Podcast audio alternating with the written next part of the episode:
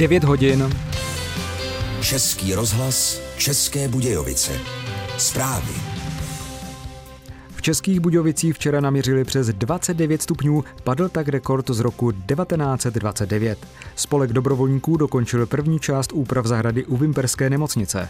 Reforma základního vzdělávání v Česku se o rok spozdí. Počasí dnes polojasno až oblačno, teploty mezi 16 a 19 stupni Celzia. A dobré ráno vám přeje Jiří Čondl.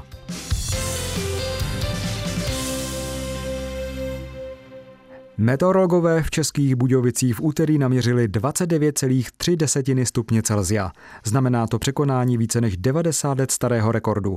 Dosavadní nejvyšší hodnota pro 3. říjen z roku 1929 byla skoro 26 stupňů.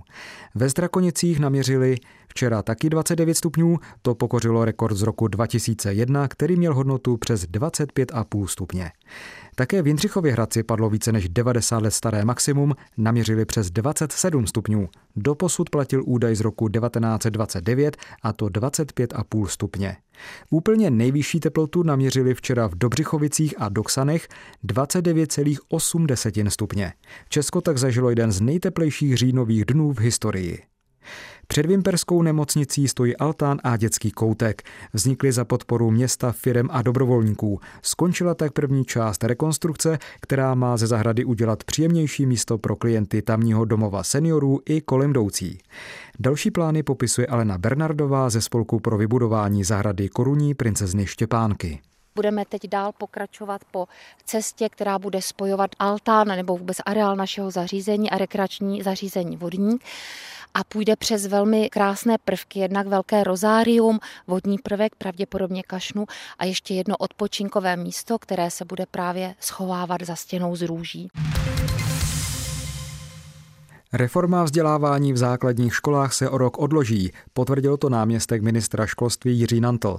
První školy tak budou podle nových moderních vzdělávacích plánů učit od školního roku 2025-2026. Původně to mělo být v příštím školním roce.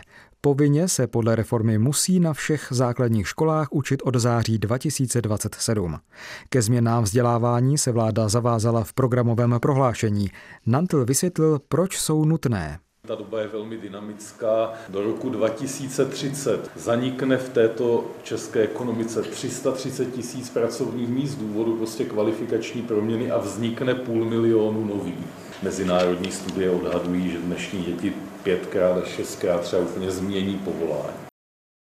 Reforma má změnit celkový přístup ke vzdělávání. Místo memorování informací se mají žáci více zaměřit třeba na získávání dovedností užitečných v běžném životě a rychle se měnícím světě.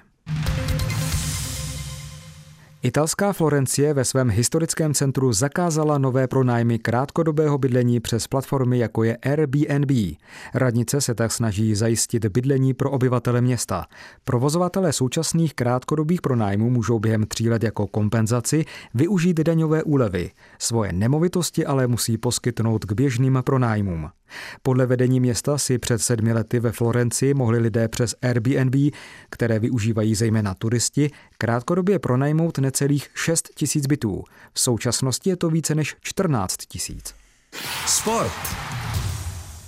Hokejový útočník Martin Beránek z Českých Budějovic dostal jednozápasový trest, a to za falu na mladoboleslavského obránce Martina Pláňka v nedělním utkání sedmého kola Extraligy. Asociace profesionálních klubů ledního hokeje informovala o rozhodnutí disciplinární komise na svém webu. Beránek tak přijde o zítřejší utkání s Libercem. Počasí. Přes den bude polojasno až oblačno, nejvyšší denní teploty 16 až 19 stupňů, na horách kolem 12. Mírný vítr večer zeslábne. Biozátěž je na prvním stupni. Český rozhlas, České Budějovice. Rádio vašeho kraje. Příjemnou a pohodovou jízdu za všech povětrnostních podmínek vám přeje Tomket, český výrobce pneumatik s doživotní zárukou. www.nejlevnějšípneu.cz, sponzor programu.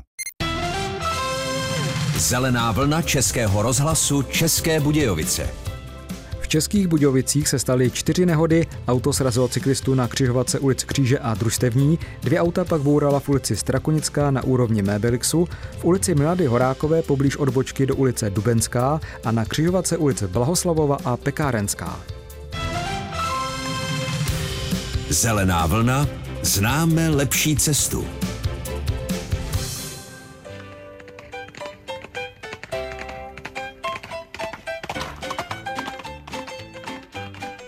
Dámská jízda. Pořad nejen pro dámy.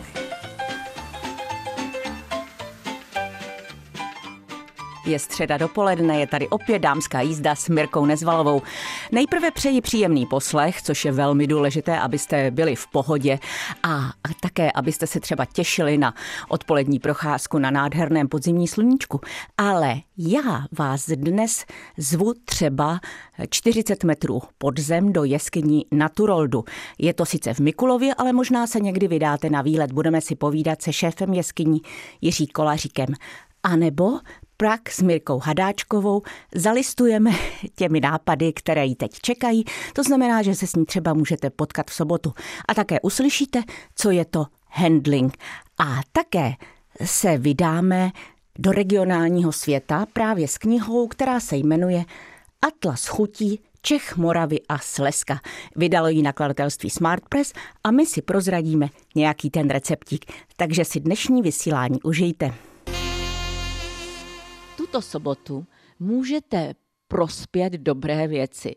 A to tak, že provětráte svůj šatník. Já vím, je to takové velmi neformální uvítání mého povídání s Mirkou Hadáčkovou, která v Českých Budějovicích má svoji školu jogy. Mirko, prozrať, o co v sobotu půjde.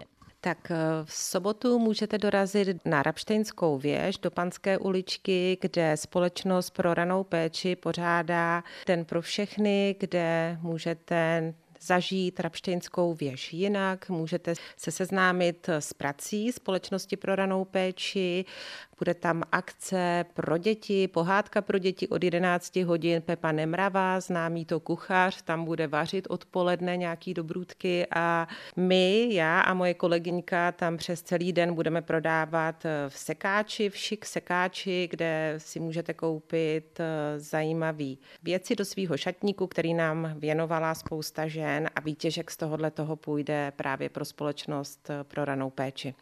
Mirko, ty zmiňuješ, že vám to věnovala spousta žen. Já jsem zaregistrovala, že dva kousky ze svého šatníku vyslala dál do světa i českobudějovická primátorka Dagmar Škodová-Parmová. Ano, je to tak. My jsme paní primátorku oslovili, tak nejprve teda město jsme oslovili s tím, jestli by podpořilo tuto akci, to se stalo. Paní primátorka převzala záštitu, dostali jsme od nich nějaký finanční dár a pak jsme paní primátorku jako ženu poprosili o to, jestli by nějaký kousky mohla oželet ve svým šatníku a bylo pro nás překvapivý, že ona velmi akčně druhý den zvedla telefon a řekla, mám dvoje šaty v igelitce, můžu být u vás v tolik a v tolik a skutečně k nám dorazila dorazila do střediska raný péče a povídala tam s náma a věnovala nám dva krásné kousky a slíbila, že přijde i s dětmi, tak se na ní moc těšíme. Když zmiňujeme, že by se měl provětrat šatník, mimochodem dnes jsem zaregistrovala na webových stránkách, že karta pro tento týden radí abychom se zbavili starých věcí. Tak jsem si říkala, že to je velmi příhodné. Nedovedu si teď vzpomenout, bohužel, jak se ta karta jmenuje.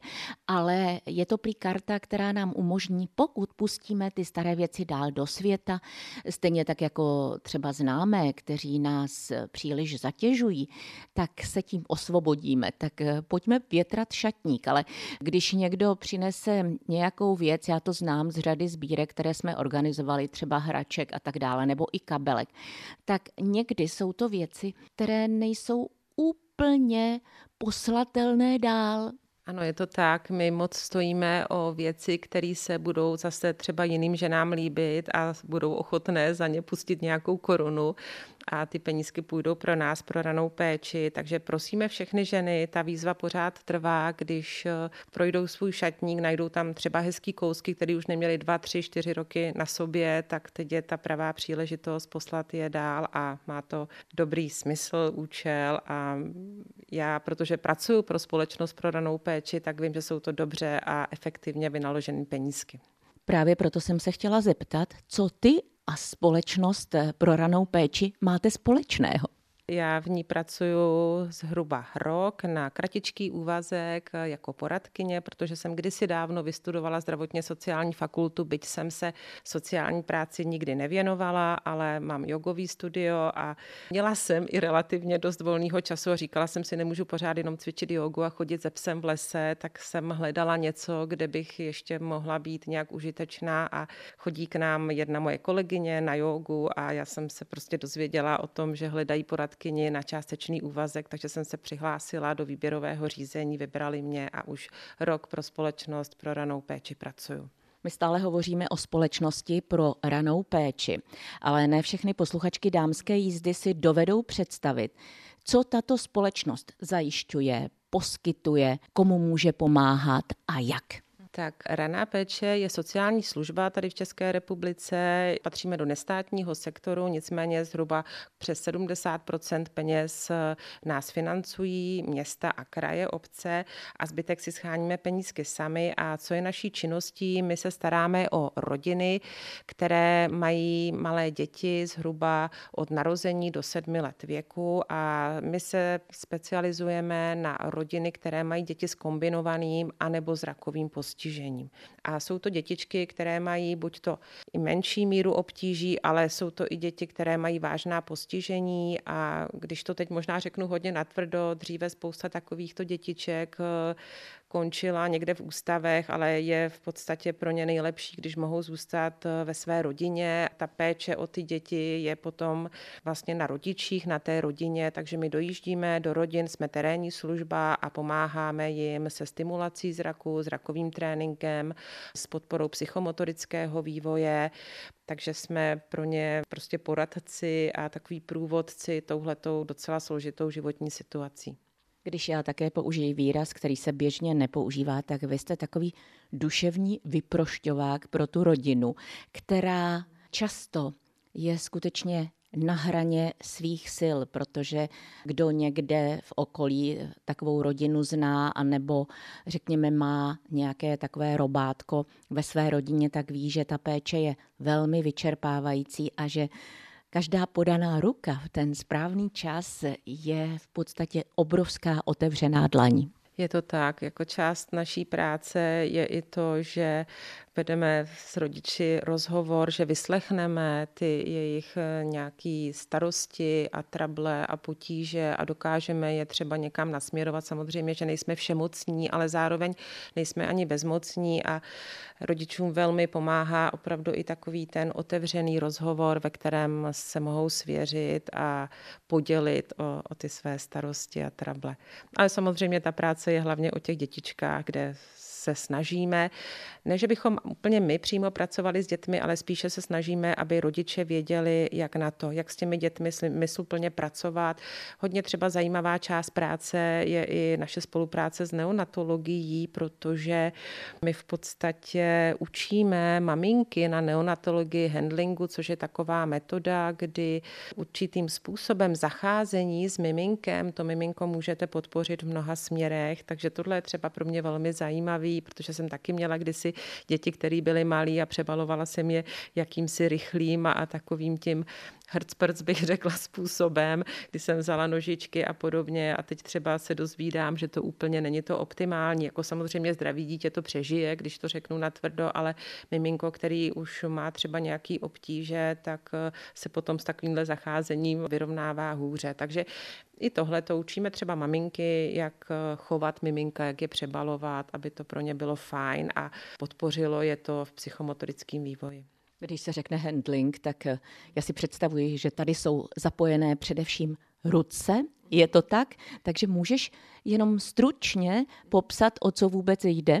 Tak handling v překladu je to vlastně zacházení smysluplné a jde o to miminka se dotýkat eh, ideálně tak, že je to otevřenou dlaní, ty dotyky jsou prostě pomalý, takový i jako by lehon se to dítě přitisknout, když bych vám to připodobnila, dost často u malých miminek je tak jako ošťupkáváme a tak na ně rychle jenom saháme, ale to úplně není to optimální, takže přiložit dláň, maličko přitisknout ty pohyby pomalý, při přebalování určitě nezvedat to miminko za nožičky, tak aby se nezatěžovala páteř, on to pak spouští morův reflex a ty děti to velmi stresuje, takže se spustí v těle stresové hormony, takže přebalovat ideálně takovým přetočením za pánev, pomaličku na bok provést, co je potřeba, pak zase zpátky vrátit, zvedat tak, aby vždycky hlavička byla nahoře, jako první, pokládat taky tak, aby hlavička vlastně se pokládala jako poslední, takže aby to dítě nebylo prostě hlavou dolů. Já někdy říkám, pro mě je to jako když byste zacházeli s dospělým nebo třeba i se starým člověkem, který je ležící jako to miminko a teď bychom tímhletím způsobem třeba i toho starého člověka přebalovali, že, jo, že bychom mu zvedli ty nohy. Takže takový, jak bychom si přáli, aby bylo zacházeno s náma, kdybychom byli ležící. Pro mě je to tak jako nejvíc ten popis toho, jak s tím miminkem zacházet. Jak bychom chtěli, aby bylo zacházeno s námi, kdybychom byli odkázaní, jako je to mimčo, prostě, který se narodí a leží třeba ty první dva měsíce nebo tři.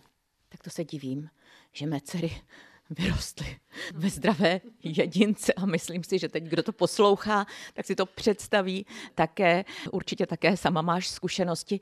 Zkrátka a dobře je skvělé, že přibývá stále nových a nových informací, protože těm svým dětem můžeme pomoci odstartovat skutečně dobře do toho života a zbytečně nezatěžujeme.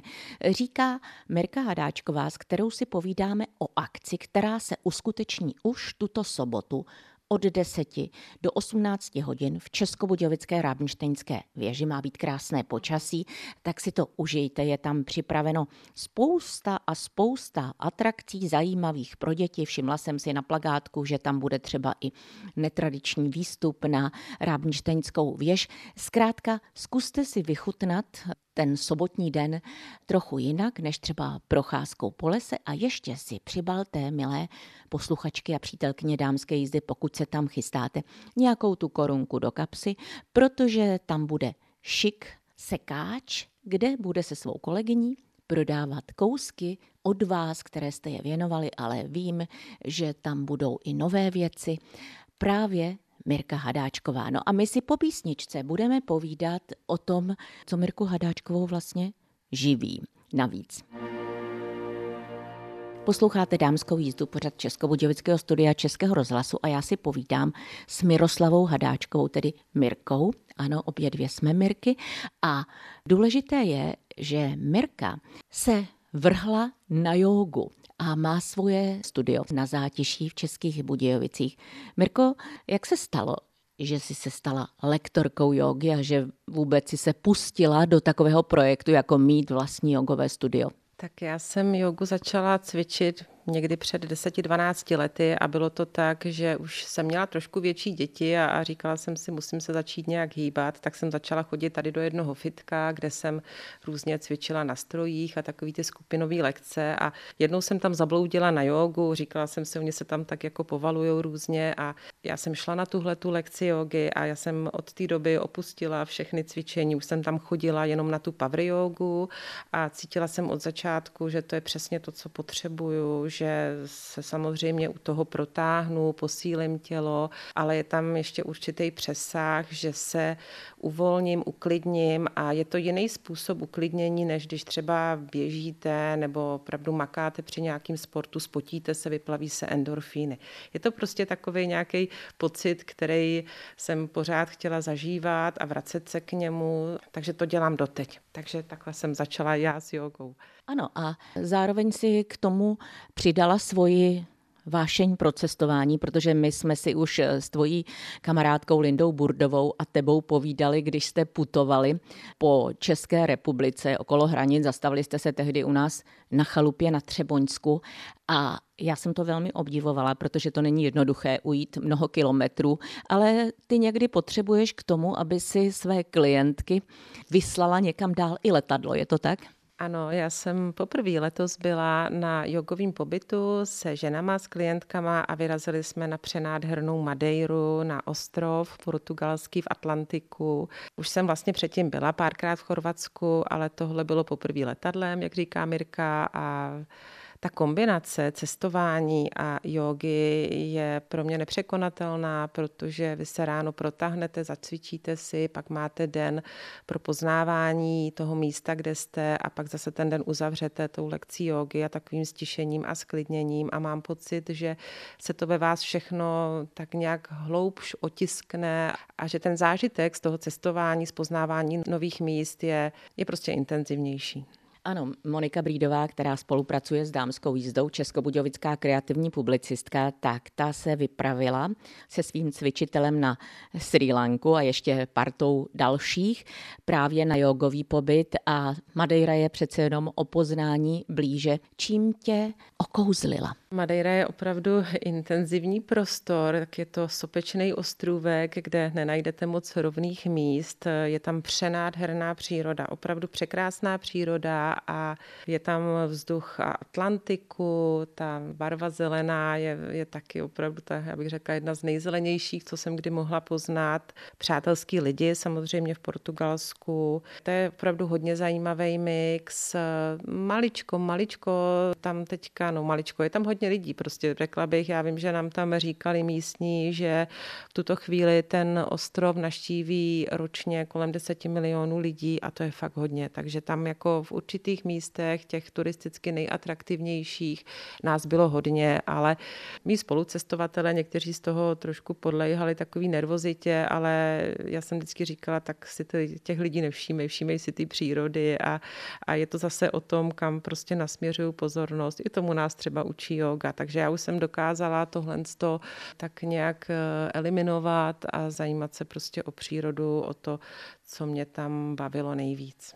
Ano, Madeira je nádherný, vonavý ostrov, ale také určitě jste ochutnali něco dobrého. My jsme teda měli nádherný ubytování v hotelu, takže jsme tam samozřejmě byli hosty vždycky na snídaních a na večeřích, ale my máme rádi i vyrazit eh, občas někam jinam a tam třeba jednou to bylo takový zajímavý, že jsme vyrazili do jednoho báru a tam oni mají svůj nějaký místní nápoj, který se jmenuje ponča a tam nám jeden místní barman, takový podmanivý chlapík, tak nám tam eh, ukazoval vlastně, jak se míchá ta ponča a bylo to moc fajn, jestli to neznáte, je to takový docela silný nápoj z ovocné šťávy, z freše, do kterého se přidá med a pak myslím, že 50% nějaký jejich místní rum, který oni pálí, nebo nějaká lihovina, kterou pálí z cukrové třtiny, takže to jsme tam ochutnali třeba například. No.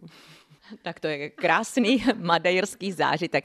Mirko, ale ty nenecháváš své nohy odpočinout vůbec. Já jsem na Facebooku právě ve chvíli, kdy jsem narazila na tu pozvánku, na tu akci, kterou právě teď propagujeme v dámské jízdě, tedy sobotní setkání pod Rábnštejnskou věží v Českých Budějovicích. Vlastně tuto akci pořádá společnost pro ranou péči a kromě programu pro děti, tak eh, se tam můžete zastavit v šik sekáči, do něhož věnovali své oblečení nejrůznější ženy, ale přinést ho ještě můžete i vy, je to tak, protože si povídáme, je středeční dámská jízda, tak Mirko, kam s ním? Tak pokud byste měli nějaký kousek, který byste nám chtěli věnovat, tak asi úplně nejšikovnější je dorazit k nám do společnosti pro ranou péči. My sídlíme v Čechově ulici, je to adresa Čechova 1. Případně si najdete na internetu kontakt k nám, ale mezi osmou a třetí hodinou tam vždycky někdo je, takže tam klidně to můžete přinést a nebo třeba i ke mně do studia, když byste vyrazili na jogu, tak určitě i tam můžete. Yoga na zátiši, Mirka Hadáčková, ale já to povídání o tvých neklidných nohách jsem směřovala i k tomu, že jsem na Facebooku našla, že jste se byli podívat na Boubínské rozhledně, je to tak? Jo, my jsme opravdu hodně neklidní, takže jsme odpočali sotva den a vyrazili jsme na Šumavu, na Boubín, tak to je taková docela krátká procházka, svižná, intenzivní. Vybrali jsme si zrovna den, kdy teda bohužel pršelo, ale to nás neodradilo. Vylezli jsme nahoru, tam jsme teda už jako s menším potěšením zjistili, že je zavřená od předchozího dne, rozhledná, takže to byla vlastně jenom taková procházka. Ten cíl jsme úplně nedosáhli, že jsme nevylezli na rozhlednu, ale bylo to krásný. No. My jsme prostě chodci. Chodci a jogínky, když nás teď někdo poslouchá a říká si tak dobře, tak co kdybych já tu jogu také vyzkoušela. Musí být nějaké zvláštní naladění mysli, když se do toho člověk chce pustit, nebo stačí přijít na nějakou náhledovou hodinu a říct si jako bušek z Velhartic, přitisknete red a neodtrhnete více? Tak pokud člověka napadne na jogu vyrazit, tak eh, není nic jednoduššího, než tam prostě dojít do studia. Můžete samozřejmě k nám, můžete do jakýkoliv jiného studia a velmi často já se setkávám s tím, že lidi pořád jako o tom přemýšlí, čtou si a hledají si informace dopředu. To jediný, co je třeba udělat, je opravdu přijít a nechat se vést lektorem. Yoga je pomalý cvičení, který se provádí vědomně v souladu s dechem. Není tam nic, co by člověk člověk neuměl, pokud má případně nějaká omezení, tak každý lektor si s tímhletím ví rady. A je to i tak v joze, že nemusíte prostě dělat všechno. Yoga není výkonnostní sport, takže to je prostě chvilka, kterou máte pro sebe, kdy budete vnímat tělo, budete se učit dýchat a tohle to všechno působí i na naší mysl, protože cílem jogy jako takový není to fyzické hýbání se, ale cílem jogy je zastavit mysl, stišit si mysl, zpomalit mysl a víc se zaměřit na sebe samého, na svoje nitro a tam hledat takový ten svůj vnitřní klid a spokojenost. Ono to zní jako hodně nadneseně, nicméně skoro každý, kdo přijde na lekci jogy i poprvé, tak to cítí. Nejenom, že se hezky protáh, to tělo je tak nějak příjemně prohřátý, protažený, ale většina lidí prostě odchází s úsměvem na rtech a říkají, já vůbec nevím, co to je, já se cítím dobře, takže to je to, proč na tu jogu chodíme. A ono to, co se naučíte na podložce, potom postupně se propisuje, přechází to i do vašeho života a mě doslova yoga yoga život změnila v tomhle směru. Takže na ní nedám dopustit. Říká Mirka Hadáčková, která kromě toho, že ji můžete potkat eh, v tu sobotu jako blondiatou prodavačku v šik sekáči v Rabenštejnské věži. Výsledek půjde pro společnost eh, pro ranou péči. Tak také ji můžete potkat ve studiu na zátiší v Českých Budějovicích, kde provozuje své lekce jogy. Já držím palce, já to vždycky říkám, když nějakému projektu fandím, aby přišlo co nejvíce návštěvnic, i klidně babiček se svými vnoučaty a abyste si vybrali třeba něco, co vás bude těšit a budete to rádi nosit za prvé a za druhé. Prospějete opravdu dobré věci. Tak Mirko, ať se daří. Moc děkuji a těším se na všechny v sobotu.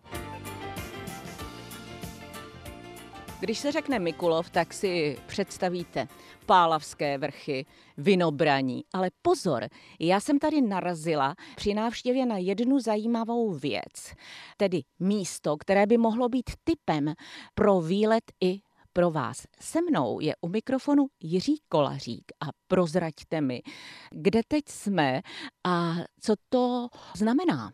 No, jsme na severním okraji města Mikulov a jsme v přírodní rezervaci vrchu Turold která je vlastně součástí bradla Pálavských vrchů. Vy jste byl velmi stručný, ale vy tady máte přímo světové unikáty. Unikátem Turoldu je hlavně jeskyně, jeskyně na Turoldu, která je torzem velké Turoldové jeskyně, která se rozkládala v celém prostoru vrchu Turold. Ta však byla odtěžena lomovou činností počátkem 19. století. Zbylý torza jeskyně, která dostala název jeskyně na Turoldu a ta byla objevena v roce 1951. V té době objevili nějakých 400 metrů chodeb, v dnešní době má jeskyně přes 3 kilometrů chodeb. Čím je unikátní? Naše jeskyně je unikátní hlavně svojí výzdobou, protože tato výzdoba se v jiných jeskyních eh, v České republice nevyskytuje. Jedná se o takzvanou trolskou výzdobou. Jeskyně vlastně vznikala na zlomech a na puklinách a později vývěrem eh, teplých vřídel byly vápence vyleptány do podoby připomínající korály. Takže jeskyně je tvořena vápenci, které mají v sobě dutinky a skulinky, které připomínají kamennou pěnu a jsou vyplněny krystaly kalcitu, takže všechno kolem náštěvníka se třpití a připomíná mu to procházku po dně korálového moře. Tak musím říct, že to je úžasné, jen je škoda, že jsme se potkali ve chvíli, kdy ještě jeskyně je uzavřená, protože si povídáme v září a vy máte až od 10 hodin otevřeno. Je vůbec otevřená celoročně nebo jak je to s otevírací dobou? Protože teď třeba někdo v říjnu zamíří do Mikulova a řekne si, že kromě putování po vinných sklípcích by se mohl podívat i do hlubin historie. Jeskyně je otevřena od eh, dubna do poloviny listopadu. V zimě necháváme jeskyni netopírům, hlavně vrápencům malým, která eh, jeskyně je jejich největším zimovištěm tady v této části Jižní Moravy. V dubnu máme otevřeno denně od 10 do 16 hodin. V květnu máme pondělky uzavřený a otevřeno jinak od 9 do 16.30. Červen, červenec, srpen máme denně otevřeno od 9 do 17 a v prázdninových měsících máme každý pondělí večerní prohlídky při svíčkách. A v září už máme pondělky zavřené a v říjnu a v listopadu máme otevřeno opět do 15. listopadu denně od 10 eh, do 16 hodin. Tak pokud eh, chcete zajít do jeskyně Naturoldu, tak rozhodně se sem nechystejte v pondělí, protože to je teď v tomto období zavřeno. Ale my, když jsme šli tady v podstatě tou trasou k jeskyni, tak jsem si všimla, že tady nabízíte návštěvníkům i zajímavé informace na takových tabulích. Cesta do jeskyně je vlastně od správní budovy, správy jeskyně na Turoldu, je jmenována panely naučné stezky Turold a přímo u jeskyně si návštěvník může prohlídnout geopark. Jak vy jste se vůbec eh, k tomu postu šéfa jeskyně Naturoldu dostal? Jste vystudovaný v oboru? To je možná indiskrétní otázka, ale říkám si, že by to třeba někoho zajímalo. No, já jsem vystudovaný v oboru, mám geologii vystudovanou, ale původní moje zaměstnání je profesionální hudebník. Léta jsem hrával u hudebního tělesa. No, ke jeskyním jsem se dostal eh, již od eh, mládí, protože jsem Mikulovčák, jsem do jeskyní chodíval, takže od nějakých 12 let eh, mě zajímaly jeskyně v Mikulově. Stal jsem se jeskyňářem vlastně mladým, už v tomto věku, bylo nás tady hromada. Prostě zůstalo mě to tak dlouho, až jsem se stal vedoucím mikulovských jeskyňářů a v roce 2000 eh, jsme dostali nápad, že bychom jeskyni opět zpřístupnili pro veřejnost, protože jeskyně byla již zpřístupněna od roku 58 do roku 67 veřejnosti ale poté provozovatel zemřel a jeskyně byla uzavřená a byla také vyrabována. Takže my jsme v roce 2000 navrhli městu Mikulov, aby nám pomohlo s naším plánem zpřístupnit jeskyni a vlastně za podpory Městského úřadu v Mikulově se nám podařilo jeskyni znovu v roce 2004 zpřístupnit veřejnosti. Teď taková otázka. Já jsem o té jeskyni věděla od eh, rodinného příslušníka, který se také věnuje jeskyňářství, ale mnoho cedulí, které by upozorňovaly na jeskyně Naturoldu, jsem v Mikulově neviděla. V Mikulové jsou nastavená taková pravidla, že se současné vedení města snaží spíš eh, směrové eh, nějaké cedule likvidovat anebo je prostě redukovat, takže tím pádem eh, nemáme možnost další naše poutače a cedule umístěvat, protože to město nepovolí. Takže pokud pojedete směrem na Klentnici z Mikulova, tak si zadejte nejprve nejlépe do vyhledávače, kde ta jeskyně na Turoldu je a zastavíte se tady. Ale když je jeskyně, já jsem navštívila archeopark v Pavlově a tam je spoustu předmětů, které byly nalezeny archeology, tak neříkejte, že se tady také něco nenašlo. Tak tady archeologové toho moc nenajdou, tady spíš paleontologové, i když je známo o Turoldu, že má 14 po sobě jdoucích chronologických osídlení, takže i ty archeologové tady pracovali ale my v jeskyni nacházíme hlavně fosilní pozůstatky měkkýšů, Nacházíme také kosti pravěkých zvířat, jako je mamut, pratur, medvěd, nosorožec. Nacházíme také další jiné věci, jako jsou pravěké ryby.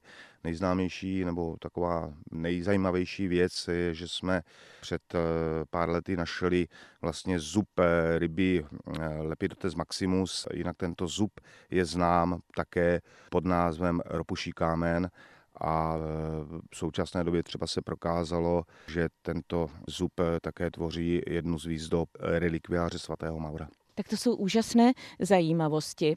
Já si myslím, že pokud se vydáte na Jižní Moravu, konkrétně do Mikulova, třeba ochutnat do nějakého sklípku víno, tak byste jeskyně Naturoldu neměli vynechat. Musíte si ovšem vybrat ten správný čas a hlavně nesmíte být pod vlivem, protože, jak jsem se dozvěděla, tak přece jenom ten pohyb v té jeskyni není procházka širokou asfaltkou. Tak naše jeskyně, protože je v druhohorních vápencích, vesměs všechny jeskyně jsou v prvohorních a je tvořena na zlomech a na puklinách, je trošku menší. Cesty jsou uší a hlavně jdeme nějakých 40 metrů pod zem a musíme překonat nějakých 320 eh, schodů. Prostory nejsou tak velké, ale za to eh, nabízí naši unikátní výzdobu Hlavně je jeskyně náročnější na pohyb, protože opravdu schody se musí překonat až do nejhlubší části jeskyně, to je do jezerního domu, ve kterém v současné době sice vodu nemáme, ale doufáme, že po vydatných srážkách se nám aspoň za 10 let voda znovu objeví. Říká Jiří Kolařík, který je šéfem jeskyně Naturoldu v Mikulově. A teď úplně taková otázka na závěr. Jaké máte další plány a sny s touto jeskyní, pokud existují? Plány i sny existují. Objevili jsme v roce 2003 eh, nové prostory v jeskyni a objevili jsme dom Fantazie, který je asi nejhezčí část a největší v jeskyni. Tento dom je vysoký 10 metrů, široký také 10 metrů a dlouhý 40 metrů a je zde vlastně živá krápníková výzdoba. Tu krápníkovou výzdobu na té trase moc neuvidíme, je to z důvodu toho, že my máme nejsuší jeskyni, vlastně u nás ta vlhkost je tady jenom 80%.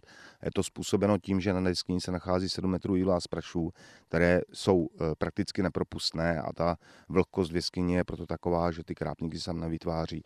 Naopak domu fantazie, který je asi pravděpodobně blíž povrchu a voda se tam dostává, je pěkná krápníková výzdoba.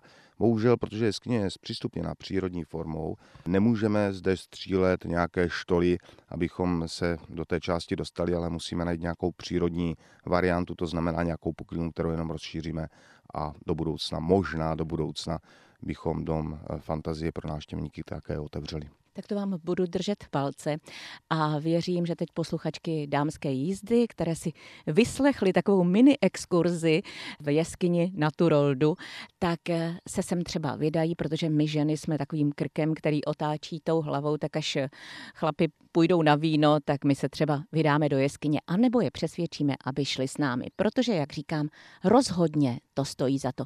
Moc děkuji za to, že jste si vyhradil čas, abyste mi prozradil, že Mikulov skrývá nejen vinné sklípky, ale i něco takového, jako je jeskyně Naturoldu. Mimochodem, na kterém schodu máte své oblíbené víno, aby bylo správně chladné? My víno v jeskyně nemůžeme mít. Tím jsme hezky zakončili naše povídání. Tak mějte se báječně a držíme všechny palce, aby vaše sny a plány vyšly. Děkujeme a nashledanou. A v dámské jízdě jsme dospěli k jejímu závěru. Já v tuto chvíli mám v ruce velmi rozlehlou knihu, kterou napsala Petra Pospěchová, jmenuje se Atlas chutí Čech, Moravy a Slezska s podtitulem Regionální kuchařka. Vydalo ji nakladatelství Smart Press a je to taková cestovatelská, protože se můžete díky některým jídlům podívat do všech míst v České republice. Víte třeba, co to je ančka nebo hladká ančka? To je bílá polévka ze smetany či mléka, kterou připravují v Podkrkonoší nebo báč, tak to je bramborová placka dělaná v pekáči na chocku, a nebo pokud ji smažíme, tak je to česky bramborák. Bandury, tak se říká bramborám na chocku. Nebo baršč, tak to je sleský příbuzný ukrajinského boršče, tedy hustá polévka z řepy, masa a zelí. Bigos je hutné jídlo z kysaného zelí a klobás, to se připravuje ve Slesku. No a blbouni, tak to jsou kinuté knedlíky, které se připravují jednak v Jižních Čechách anebo v Polabí. No a bria, tak to jsem netušila, to je ovocná kaše z křížal ve Slesku. Calta, tak prý se na Šumavě říká Vánočka, nebo černé jahody, to jsou šumavské borůvky, dráčky, to je pečený bůček na česneku a paprice v podkrkonoší. A drkotina, to je vlastně huspenina na Slovácku. Těch výrazů je tady mnoho a mnoho. Skutečně Pokud chcete se trochu podívat do historie vaření a vyzkoušet jídla, která jste možná jedli u vašich babiček nebo se o nich v rodině vypráví, tak zalistování touto kuchařkou vás vrátí do doby dávno minulé, i když je to o tom, že se můžete vlastně díky receptům v kuchařce přizpůsobit i současné naší kuchyni. Mimochodem, patenty, tak to jsou tenké placky z brambor ve Slovácku nebo peciválky, jsou chlupaté buchtičky v podkrkonoší a tak dále a tak dále. No a jinak zajíc, tak to je králík, jeho divoký příbuzný se nazývá polňák. Zajíc žije v zajíčárně, někde ovšem trochu překvapivě v králíkárně, třeba na Horácku. Zkrátka a dobře, stačí si jen zalistovat a už můžete cestovat, aniž jste vydali jedinou korunu. Co dodat? Od mikrofonu dámské jízdy se v tuto chvíli s vámi si loučí Mirka Nezvalová až do příští středy, ale jen připomínám, že pokud jste nestihli naše dnešní vysílání z nejrůznějších důvodů nebo se zpětně chcete podívat na nebo poslechnout si vysílání minulá, máte jedinečnou možnost. Máme totiž webové stránky www.budejovice.com rozhlas.cz. V sekci pořady Dámská jízda si poslechnete dámské jízdy, ale jinak všechny ostatní pořady Českého rozhlasu České Budějovice tady najdete právě i zpětně dík naší webeditorce Andreji Polákové. Přeji vám krásné, nádherné všechny podzimní dny, pokud jsou slunečné, dostatečně si je užijte a už se moc těším příští týden na naši společnou dámskou jízdu. Mějte se skvěle.